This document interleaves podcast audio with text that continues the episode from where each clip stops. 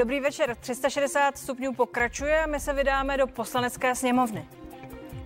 Hlasování o nedůvěře vládě čtyři měsíce před volbami. K čemu? Zvlášť když víme, že Miloš Zeman nechá vládu Andreje Babiše i bez důvěry pravděpodobně dovládnout. Slovo dostanou Vojtěch Pikal z Pirátu, Jan Skopeček z ODS, Jan Hrnčíř z SPD a Jaroslav Bžoch z ANO. Lídři pěti opozičních stran se shodli, chtějí společně hlasovat o nedůvěře vládě. Byly to napínavé, zdlouhavé debaty, ale nakonec se dohodli. Co z náhlého souladu vyvodit vzhledem k nadcházejícím volbám? A kdo bude příští premiér? Politolog Jan Kubáček je hostem 360 stupňů.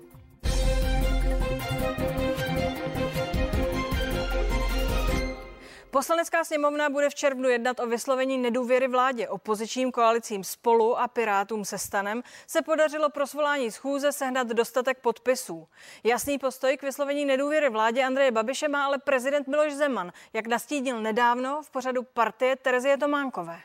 Pokud by vládě Andreje Babiše byla vyslovena nedůvěra, pak vzhledem k tomu, že do řádných voleb zbývá jenom několik měsíců, nechám tuto vládu dovládnout v demisi. To řekl prezident. A mými hosty jsou poslanci Jan Skopeček z ODS. Znovu dobrý večer, díky, dobrý že jste tu.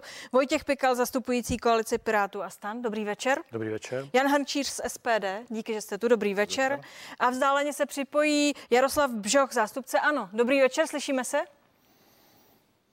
Dobrý večer, slyšíme se dobře. Díky, že jste s námi. Pane Skopečku, k čemu je hlasování o nedůvěře čtyři měsíce před volbami?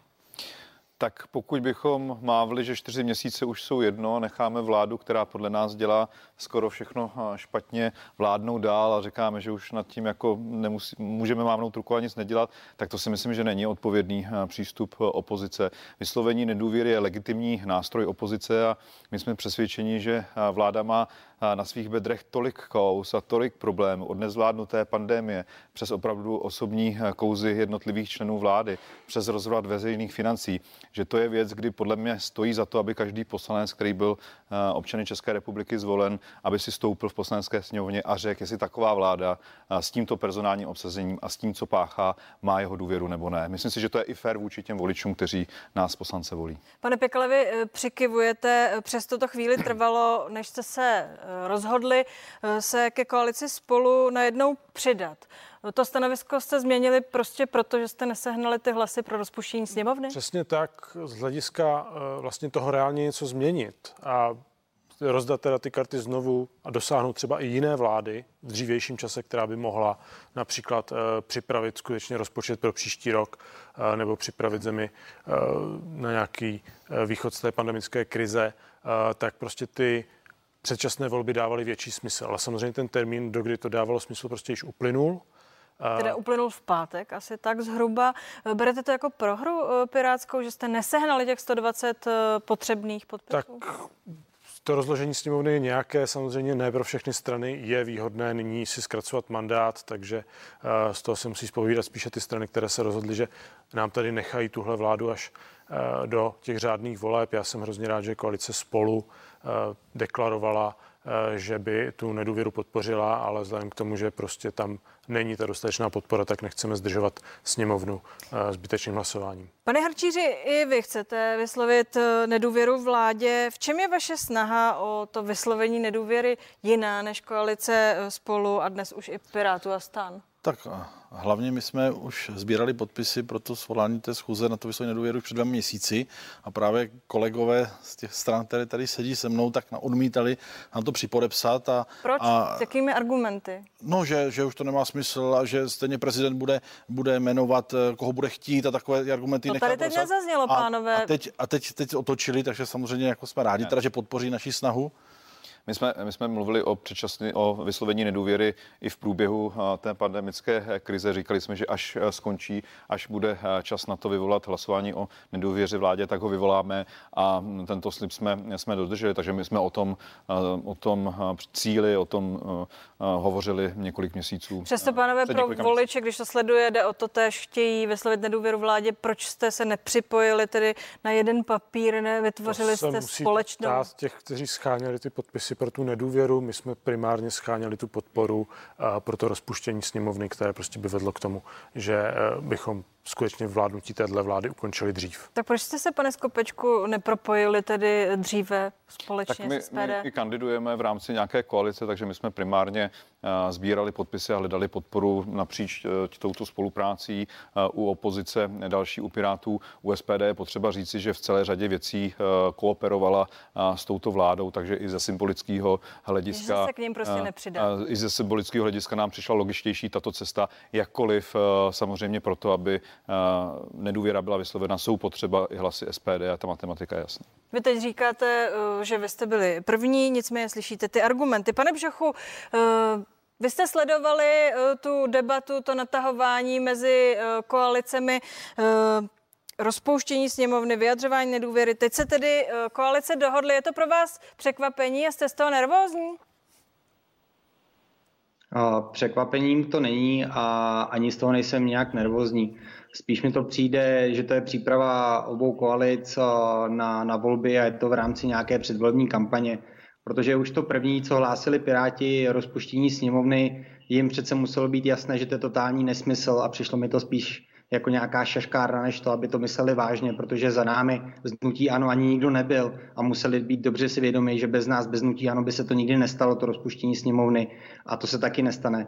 Co se týče teď toho, že ustoupili a řekli, že budou hlasovat o nedůvěře, je to legitimní právo opozice, ty snahy už tady několikrát byly, mluví se o tom delší dobu a ty důvody jsou téměř pořád ty stejné, nic nového jsme se nedozvěděli, ale nervózní z toho rozhodně nejsem, protože si myslím, že teď před eh, volbami takhle krátkou dobu dobu už to ten eh, smysl a význam nemá, zvlášť eh, po tom, co víme, že pan prezident tuto vládu nechá dovládnout. Takže jediné, co tam se změní, je to, že pokud eh, by nastala nějaká větší politická krize, protože jsme pořád v rámci nějakého boje s pandemí, tak si musí kolegové uvědomit, že ta zodpovědnost přechází samozřejmě i na ně, protože oni tu nedůvěru vyvolávají. Pane Bžochu, ty argumenty, proč má vláda padnout, teď se nezabývejme formou, jak má být odstraněna, ale ty argumenty jsou vám srozumitelné a pro vás nemají vůbec žádnou logiku v tuto chvíli? Tak ty argumenty, e, které opozice předkládá, jsou vlastně ty stejné jako jejich dlouhodobá kritika vlády, ale musíme si uvědomit, že všichni, co sedí u vás ve studiu, tak ani jeden z nich pro tuto vládu nikdy nehlasoval. Takže ta je jejich, eh, jejich nedůvěra v tu vládu byla od samého začátku, od voleb, eh, kdy jsme se dostali všichni do poslanecké sněmovny, takže to není nic nového. A argumenty, které říkají teď, nezvládnutí pandemie a ostatní věci, tak eh, to samozřejmě jejich názor je, oni na něj mají právo, nicméně já si myslím a můj názor je, že se s tím vyrovnáváme celkem dobře, že samozřejmě chyby nějaké byly, Teď se přidávají argumenty ohledně cesty Jana Hamáčka do Ruska na základě jednoho novinového článku. Takže argumenty pro mě jsou ne zcela srozumitelné, ale chápu, že opozice na to má právo. Ale jak jsem říkal, už dnes si myslím, že to hlasování postará smysl, byť to právo je legitimní. Dobrá, ale e, těch věcí přibylo za poslední týdny, té kritiky. Považujete kteroukoliv z těch částí té kritiky za oprávněnou? Tak co se týče těch posledních dnů, tak já tam moc oprávněnou kritiku nevidím. Pokud bychom se bavili o tom, jaké chyby vláda dělala na začátku pandemie v oblasti komunikace, tak tam bych eh, mohl souhlasit. Nicméně v těch posledních dnech eh, se nám jako vládě daří. Jediné, co bych mohl, eh, co bych mohl namítnout, je, že cesta Jana Hamáčka do Moskvy je opravdu rozporuplná a ještě nebyla zcela vysvětlena, ale to si myslím, že není tak pádný argument na to, aby jsme vyslovovali nedůvěru vládě v tuto, v tuto dobu. A ostatní argumenty nebo respektive nějaké nové argumenty nezazněly a je to směs spíš té neustálé kritiky opozice na naší vládu, takže já v tom nevidím nic, nic nového. A asi z největší pravděpodobností ta, na, ten návrh na to vyslovení té nedůvěry nějakou šanci samozřejmě má, ale myslím, že ty argumenty, které opozice předkládá, jsou spíš dlouhodobého rázu. Je to dlouhodobá kritika od začátku našeho vládnutí. Pane Hadžíři, říkal jste, že vy už jste dávno chtěli vyslovit eh, vládě nedůvěru. Eh, máte nějaké nové argumenty pro to, nebo jsou to ty staré argumenty, o nichž hovoří pan Bžoch? Tak já si myslím, že práce té vlády se neustále zhoršuje. To, že eh, nezvládla tu pandemickou situaci a, a ty programy, eh, které měly pomáhat těm živnostníkům a podnikatelům, eh, že máme tady nejvíc mrtvých na počet obyvatel, že tady máme obrovské, obrovské problémy nejenom s komunikací, ale i s dalšími věcmi, ať už to byly nějaké zakázky eh, státní a podobně. Tak to jsou ty staré jo. argumenty, a navíc, mluví navíc, navíc když, tomu, když tomu vezmu, že eh, minister vnitra, který si hraje na Jamesa Bonda ještě docela neobratně, jsme akorát pro smích i pro zahraničí. Samozřejmě taková vláda nemůže mít respekt u svých partnerů v zahraničí. Já si myslím, že ta vláda prostě neměla vzniknout, my jsme ji nepodpořili. Tohle už tuším bude třetí pokus o vyvolání nedůvěry vládě. My jsme vždycky hlasovali proti této vládě a prostě tato vláda naši důvěru nemá a zhoršuje se to. Teď ještě chci říct, eh, dneska aktuální zpráva i minister zdravotnictví, který už já nevím asi kolikátý, to už ani nepočítám, eh, který, který si vzpomněl, že nemá pět nemovitostí, ale mají 65 a že příjmy neměl, ale vlastně měl 30 milionů. No, to je nedůvěryhodné. Tedy z vašeho hlediska argumentu přibývá znamená, z vašeho. To znamená, skutečně přibývá tam těch problémových figur jako no, a dalších věcí. Já chci jenom říct, že kolega říkal, že tu uh, pandemii zvládli celkem dobře. Tak jestli celkem dobře znamená, že jsme skutečně na vrcholu uh, v počtu mrtvých, pokud celkem dobře znamená, že naše děti byly nejdéle mimo školu, pokud celkem dobře znamená, že zavírali obchody a rušili soudy, protože to bylo nezákonná uzavírání obchodu, to přece nemůže kolega myslet vážně, že tu pandemii zvládli celkem dobře. A nemluvím o tom, co se přidává v té Eh, v těch kouzách, které se na tuto vládu vrší. To by v předcházejících volebních období u předcházejících vlád vedlo, eh, vedlo k demisím, odvolání. odvolání nedůvěře jako okamžitě. Vemte si, za jaké kouzy odcházeli eh, předcházející ministři předcházejících vlád. Dobře si to pamatuju i na naší straně, za co odcházeli naši ministři. To byly drobky oproti tomu, co se děje u jednotlivých ministrů této vlády. u Andreje Babiše, Floridě, že, který neuvedl ministr. zájmu Česká republika, vracení, vracení peněz. To jsou věci, které prostě by v normálních zemích demokratických s nějakou politickou kulturou vedly okamžitě k demisi vlády. Pane Bžochu, jestli nás slyšíte, prosím, eh, reagujte. To jsou ty argumenty, nové argumenty. A, tak samozřejmě, pokud se bavíme o těch číslech, a, ty nejsou zrovna pozitivní vůči České republice, ale pokud pan Skopeček mluví o zavírání obchodů, zavírání škol, tak když se podívá do Evropy, tak to v Evropě probíhá všude v podobném rázu. I obchody jsou zavřené. Ve Francii jsou stále zavřené obchody, zákaz vycházení po sedmé hodiny večer a podobně. Stačí se prostě nám podívat do zahraničí, že naše vláda nepostupuje podle nějakého jiného klíče, nebo že si vymýšlí něco, co není vyzkoušeno ve světě. Co se týče nějakých, eh, nějakých kaus, ano, některé kauzy byly, ale střed zájmu, jak tady říká pan kolega Skopeček, za prvé nebyl potvrzen a za druhé žádné peníze Česká republika Evropské unie ještě vracet nemusela a v nejčí pravnosti vracet nemusí. Takže já nevím eh, to zveličování a neustále opakování toho, že Česká republika musí něco, něco vracet, když to není pravda, tak to samozřejmě eh, nepřikládá úplně dobrou důvěru eh, v opozici a to, že ty argumenty má pádně poskládané. A co ten poslední, jeden z posledních argumentů, který tady padl, a to je záležitost pana ministra Petra Arnbergera. Já jsem se o té eh, kauze dozvěděl dnes eh, z médií. Eh, nevím, jestli se k tomu už pan minister stihnul vyjádřit nebo nestihnul. Samozřejmě to je vážná situace a měl by tu situaci jasně a zřetelně vysvětlit, k čemu došlo. Já jsem zaznamenal vyjádření, že šlo k nějaké technické chybě. Já nevím, jak on podává majetková přiznání, že tam mohlo dojít k technické chybě, ale záleží na něm, aby to teďka vysvětlil. A pokud to samozřejmě nedokáže vysvětlit, tak se z toho musí vyvodit nějaké, nějaké důsledky, ale to není, není Jaké? Kauza, která Umíte si představit, že by odstoupil uh, pro zase tento skandál další ministr zdravotnictví v této chvíli? Krátce, prosím. Umíte si to představit v případě, že se doloží, eh, že to zkrátka a dobře nebylo v pořádku? Pokud se doloží, to nebylo v pořádku, tak ten minister samozřejmě nemůže se trvat na své, na, na své funkci. Bylo by to nešťastné řešení, ale bohužel je to tak. Pánové, eh, co je cíl? Co je cílem eh, celé té akce s hlasováním o nedůvěře? Tak já myslím, že primárně prostě deklarovat, že tato vláda již skutečně nemá důvěru ve sněmovně, neopírá se a naopak se tedy distancovat z pohledu parlamentu od těch jejich kroků, které prostě se odehrávají zcela bez důvěry. Takováto vláda, která se, se stává z takovýchhle osob, prostě nemůže mít důvěru nikoho. Ostatně důvěra vlády u občanů taky je na minimu historickém.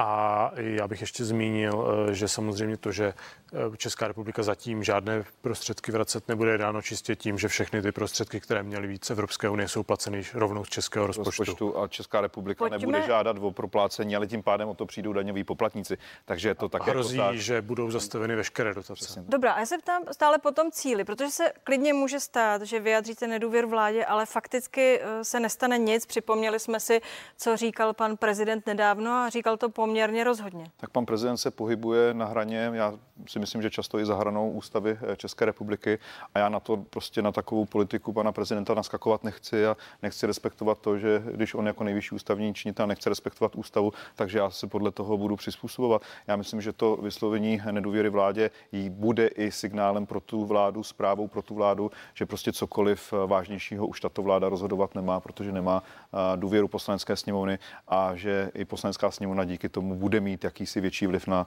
to limitovat a brzdit ty ministry, aby eh, ne, neškodili ještě více, než se jim to dařilo v posledních měsících. No ale všichni tady také víme, že se může stát, že pokud pan prezident nepodrží přímo tuto vládu Andreje Babiše, takže může namenovat novou. Není riskantní nechat vládnout vládu, která se nebude zodpovídat sněmovně? Tak vláda se sněmovně odpovídá a to je i ten důvod, proč tu eh, nedůvěru musíme prostě vyjádřit a, musíme prostě říct, a situace je skutečně vážná, ta, ta vláda nepracuje dobře a my prostě musíme říct jako poslanecká sněmovna, prostě důvěru nemá. A samozřejmě pak prezident může reagovat různě a nedá se říct, že by to bylo třeba zahranou ústavy, prostě on ty ústavní pravomoce má, on může pověřit současnou vládu eh, v demisi, aby dovládla do těch voleb, není to protiústavní. No tohle může, to víte stejně a přesto stejně to děláte. tak může, ale ne, nemá smysl, dobře, ale nemá smysl, nemá ale... smysl se bavit o tom, co by kdyby tam jmenoval někoho jiného. Když on se vyjádřil, že by teda nechal vládnout v demisi tuhle vládu, ale skutečně ta vláda v demisi je to prostě i signál nejen k veřejnosti, ale je to i signál tomu, že ta vláda nebude mít tak silný mandát, aby, aby dělala nějaké rozhodnutí, která prostě budou výrazným způsobem způsobem přesahovat tu její... Ale ústava nemůže být uh, napsána tak, že bude od A do Z uh, řešit každou situaci, která nastane a bude říkat, že uh, pokud dostane vláda, bude vyslovena vládě nedůvěru, tak pokud je pár měsíců do voleb, tak už prezident děl, nedělá nic. Tak, tak ta ústava nezní že a ta prostě ústava má nějaký charakter. Má nějakou... A my jsme zatím parlamentní demokracií a tudíž ten parlament a jeho názor by měl mít vůči té vládě nejsilnější, nejsilnější slovo. Já rozumím, že prezident nemusí, že to není vlastní zrada, ale máme nějaký ústavní systém, máme nějakou ústavu a ta nemůže řešit každou detailní, eh, každou mm, situaci ústavní do takového detailního. Já bych asi eh, dodal, že každá vláda, ať už je v rezignaci, nebo v demisi, nebo v nedůvěře, tak prostě je zodpovědná poslanecké sněmovně. Tak. Eh, na tom se nic nezmění. A tak je potřeba říct, že tedy pan, pokud po vyslovení nedůvěry teda premiér podá rezignaci eh, do rukou prezidenta, tak prezident může pověřit vládu vládnutím eh, v demisi. Nicméně stejně tak prezident se může rozhodnout, že najmenuje tedy nějakou novou vládu, která by si potom musela Tam se dojít. Nebo potom, co je, pánové, jako podle vás teď dobré řešení? Třeba umíte si představit, pane Pikale, že vláda ustojí to hlasování? Popravdě řečeno si to představit moc neumím, vzhledem k tomu, že eh, to byla dlouhodobě menšinová vláda a komunistická strana, o kterou se vlastně opojírali, tak řekla, že tolerance skončila, takže nevidím tu šanci, že by se tam našlo těch dostatečných počet hlasů k tomu, aby ta nedůvěra nebyla vyslovena. Leda by tedy to bylo otázkou přítomnosti jednotlivých poslanců ze zdravotních důvodů nebo z něčeho takového. Tak eh, zažili jsme, jak komunisté eh, hrozili před schvalováním rozpočtu každoročně, že ho nepodpoří, aby Následně Andrej Babiš komunistům zaplatil krvavou cenu, o které často ani my netušíme, co zatím bylo a rozpočet byl podpořen. Takže nějaké právě kroky typu, že komunisté odejdou ze sálu a podobně, já vůbec nevylučuju, protože komunisté už byli tolikrát odvážní proti této vládě, aby nakonec ty hlasy dodali. Takže já bych úplně na ně ještě jako celou sázku nedával. Samozřejmě stát se může cokoliv. Pravda je, že je potřeba pro vyslovení 101 poslanců té většiny a pokud si spočítáme tedy ty strany, které se nepodílí na té vládě, eh, tak je to asi 102 hlasů a skutečně tam stačí dva, dva hlasy, které prostě nepřijdou nebo něco podobného a může se stát ledacos. Pane Bžochu, jak to vidíte vy? Jak to podle vás může dopadnout? Umíte si představit situaci, že vláda, eh, vládě nebude vyslovena nedůvěra? Že to ustojí? Je ta, ta pravděpodobnost je samozřejmě stále velká, že vláda to ustojí, protože přece jenom dostat všechny poslance na hlasování je někdy nadlidský úkon, můžou tam být, můžou tam být zdravotní potíže, může tam být, může tam být karanténa v rámci covidu. A na to se tedy to spoleháte v tuto chvíli, že někdo onemocní ne. náhle před tím hlasováním? Já se, já se na to nespoléhám, ale je to, říkám, říkám argumenty, proč by k tomu mohlo dojít, ale pokud se bavíme o tom, že ta vyslovená nedůvěra bude, tak eh, já jsem od kolegů opravdu neslyšel, jaký mají plán, protože pokud by se stalo, že vláda podá demisi a my zde budeme stavět novou vládu, nebo pan prezident jmenuje nikoho nového a ne, ne, ne vlastně nevyužil by tu svoji pravomoc, nechal vládu dovládnout eh, v demisi, tak se dostáváme ještě do většího chaosu. Máme před sebou rozpočet, pořád máme neukončenou pandemii a já, já jenom doufám, že právě opozice je si vědoma toho, že tuto zemi může v této době, v této těžké době pro všechny, uhrnout do ještě větší krize. Pánové, děkuji vám za tuhle debatu a přeji vám hezký večer. Díky Děkujeme moc. za pozvání, krásný večer. Mějte se hezky. večer. Pěkný večer. No a politolog Jan Kubáček, dobrý večer, díky, že jste tu. Dobrý večer vám i divákům. Eh, Té schodě eh, koalic eh, předcházela poměrně dlouhá jakási kolize, tahle dohoda mezi nimi. Je to vyslaný signál voličům? Po volbách je spolupráce možná, i když nebude možná jednoduchá? tak mám pocit, že to je hlavně únik z obrovské pasti, protože ty koaliční subjekty se lapily do vlastních plánů, neschopnosti se dohodnout a samozřejmě logicky velké množství nejen komentátorů, nejen věrných voličů těch jednotlivých politických stran, ale zejména těch středových potenciálních si logicky říkalo, tak vy se nedokážete dohodnout v opozici a chtěli byste společně vládnout za pár měsíců to budete schopni a končilo to s velkou rozpačitostí. Takže tohle je jistá snaha dodat tomu nový impuls, novou energii, ale myslím si, že špatným směrem, protože pro spoustu voličů to bude uh, čistě šaráda, protože tam chybí to B, chybí tam ten pozitivní návrh, ta pozitivní strategie je až úsměvné a slyšeli jsme to opakovaně, jak vlastně všichni páni poslanci se eh, neustále odkazují na strategii Miloše Zemana. Přitom, eh, když se podíváme na ústavu, tak poslanecká sněmovna je hlavní suverén, hlavní politická síla. A pokud chce odvolávat vládu jakoukoliv a má na to plné právo, je to legitimní, tak by ale měla mít i představu o tom, co chce dál, jaká je její většinová strategie. A tady jenom slyšíme, Teď ono se vlastně ve výsledku nic nestane. Miloš Zeman chce pokračovat s touhle vládou a my jenom chceme formálně říct, že s ní nesouhlasíme. Ač jsme s ní nesouhlasili po zbytek měsíců a let zpátky. Takže mám dojem, že to příliš nenatchne voličstvo a veřejnost, budou to vnímat jako jenom volné, prázdné politikaření bez účelu pár měsíců před volbami.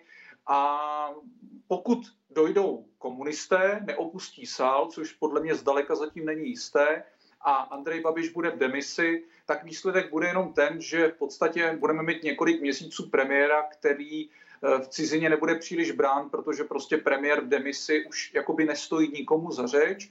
A může se mimochodem stát, ale že premiérem demisi zůstane ještě potom nějaký čas po říjnových volbách, protože ono není zdaleka jisté, že velmi rychle vznikne nová vláda. Takže si tady možná vaříme na půl roku, na tři čtvrtě roku kabinet v demisi. Jak reálné je, že vláda to hlasování ustojí, že ho přežije? Slyšeli jsme tady možné verze, co se všechno může přihodit poslancům, kteří onemocní eh, před hlasováním. Myslíte si, že se může stát, že k vyslovení nedůvěry vládě prostě nakonec nedojde, že na to nebude dost hlasů? Já si myslím, že to je stále reálná varianta, protože, eh, jak od vašich hostů bylo zmíněno, je potřeba 101, aktivních 101 hlasů nejméně. Eh, a my zdaleka nevíme, jestli komunisté dojdou na toto hlasování, jestli v tomto bodě neopustí sál s odůvodněním eh, ke svým voličům a k nějakému argumentu, že se zkrátka nechtějí postavit vedle v úvozovkách volitelů z občanské demokracie Pirátů, případně SPD, protože ono se ukazuje, že voličstvo komunistů e, nefandí Andrej Babišovi, ale zároveň nefandí ani těm e, jakoby stranám toho demokratického bloku, jinými slovy stranám pod koalicí spolu nebo pod koalicí Pirátů a starostů. Takže je dost dobře možné, že komunisté ještě budou hrát vlastní housle, aby zkrátka eh, odehráli jako jistého politického neutrála, který se sice distancuje od Andreje Babiše, ale zároveň pár měsíců předtím nechce schazovat vládu. Myslím si, že zkrátka cena jejich roste a nechají to otevřené těsně před hlasováním. A pojďme si říct, že volby jsou za dveřmi a komunisté hrají eh, z tohoto úhlu hlediska eh, pro, o všechno. Co by tahle mezifáze, řekněme, že by nedošlo k tomu vyslovení nedůvěry, znamenala pro opozici, pro ty koalice? Ta s tím zdá se téměř nepočítá. tak eh, v podstatě opoziční strany by řekly, my jsme ukázali, že Andrej Babiš není náš premiér, že se s tím nestotožňujeme, udělali jsme z našeho pohledu maximum. Byl by to takový politický taneček, který by potěšil taková ta pevná, železná, přesvědčená jádra těch mobilizovaných voličů, ale mám dojem, že by to hodně nepotěšilo ty váhavé voliče a těch je letos nesmírně hodně. Ti by to vnímali jako neskutečně zbytečný luxus, eh, nějakého eh, jako skazování vlády těsně před závěrem v situaci řešení očkování, nedořešeného souboje s covidem, eh, ekonomických obtíží, protože to startování země bude pozvolné a bude náročné. V podstatě těžko hledat jakoby bonusy, jo? a to nemusí být člověk stoupenec Andreje Babiše, ale ono opravdu v momentě i kauzy Vrbětice prostě my z pohledu světa budeme trošku nepochopitelní, protože eh, to snad jenom Italové nám budou rozumět, že v době covidu se schazuje vláda, eh, mnohé země, které řeknou, tak počkejte, tak vláda, která tady řešila kauzu Vrbětice, pak její tady vicepremiér létal, nelétal do Moskvy, vyhostili eh, unikátní množství ruských diplomatů a bezpečnostních pracovníků Ruské federace a teďka pro velký úspěchy ta poslanecká sněmovna schodila. No je to prazvláštní. Jako v podstatě mě fakt nenapadá a snažím se na to dívat velmi neutrálně, co by teďka bylo to bonusové sdělení pádu vlády čtyři měsíce před volbami. No a stále to je Miloš Zeman a jeho poměrně přesvědčivý výrok, který jsme si připomněli o tom, že vládu Andreje Babiše nechá tak jako tak eh, dovládnout. Umíte si představit, že by to mohlo být jakkoliv jinak? Tak myslím si, že Miloši Zemanovi by v ten moment, pokud by Andrej Babiš přicházel na Pražský hrad, tedy odevzdat demisi a byla mu případně ta premiérská mise prodloužena, tak pro Miloše Zemana to znamená začátek hvězdné chvíle, která bude vrcholit okolo toho prvního říjnového víkendu, kdy eh, tady občané navolí novou poslaneckou sněmovnu a začne se sestavovat nová vládní a tím pádem i asi povětšinou snad majorita v poslanecké sněmovně. Po celou tu dobu Miloš Zeman bude tou klíčovou politickou sílou, která bude moct promlouvat jednak do programu vlády, a to velmi intenzivně, v podstatě denodenně, pokud by chtěl, Eh, navíc eh, to bude zároveň člověk, který v podstatě bude intenzivně promlouvat i do hledání budoucího premiéra a případně té premiérské většiny. A nechci příliš malovat čerta na zeď, ale já si stále myslím, že když vidím ty preference, že nás taky možná čeká patová situace, takové to, co jsme trochu zažili situaci 100 na 100 Jiřího Paroubka a Mirka Topolánka. A ono to nemusí být nutně vyloučeno. A my tady můžeme v podstatě mít Miloše Zemana na všech polích politické moci od nějakého začátku června, možná do závěru tohoto roku, než vznikne nějaký nový kabinet. Takže všichni tři, co teďka chtějí v podstatě uh, jakoby ve jménu nějaké symboliky Eh, měnit rozložení politických sil, tak si musí uvědomit, že pouští nového titána do hry, nového aligátora a to je Miloš Zeman.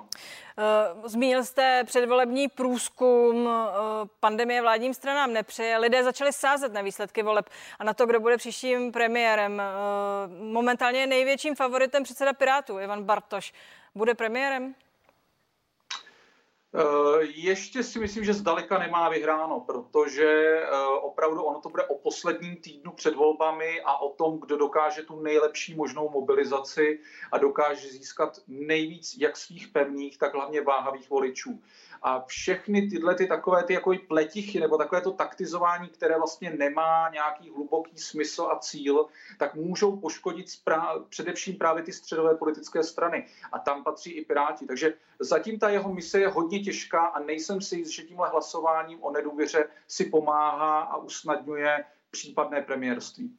Mimochodem, když jsme u těch eh, sázek, nahradit současného prezidenta má v roce 2023 podle sázkových kanceláří Andrej Babiš, což eh, možná není sci-fi, anebo je? Já si myslím, že zdaleka to sci-fi není a upřímně řečeno rozhodne o tom, jak dopadnou říjnové volby. Eh, jestli Andrej Babiš eh, bude odcházet s nějakým gestem typu eh, jsem připraven podpořit nějakou koalici bez země s účastí hnutí ANO, případně jestli bude odcházet s legendou toho v úzovkách martyra ukřižovaného, po kterém stále jdou. Myslím si, že teda mimochodem tato legenda začne za chvíli, že bude připomínat, jak Sobotka ho v úzovkách vyhodil z předchozí vlády a teď ho všichni ostatní chtějí vyhodit z politického systému tohoto roku.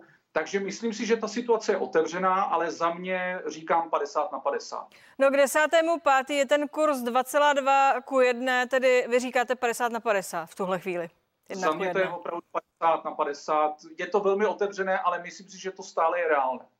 Děkuji vám za váš čas a přeji pěkný večer. Klidný večer všem. Díky.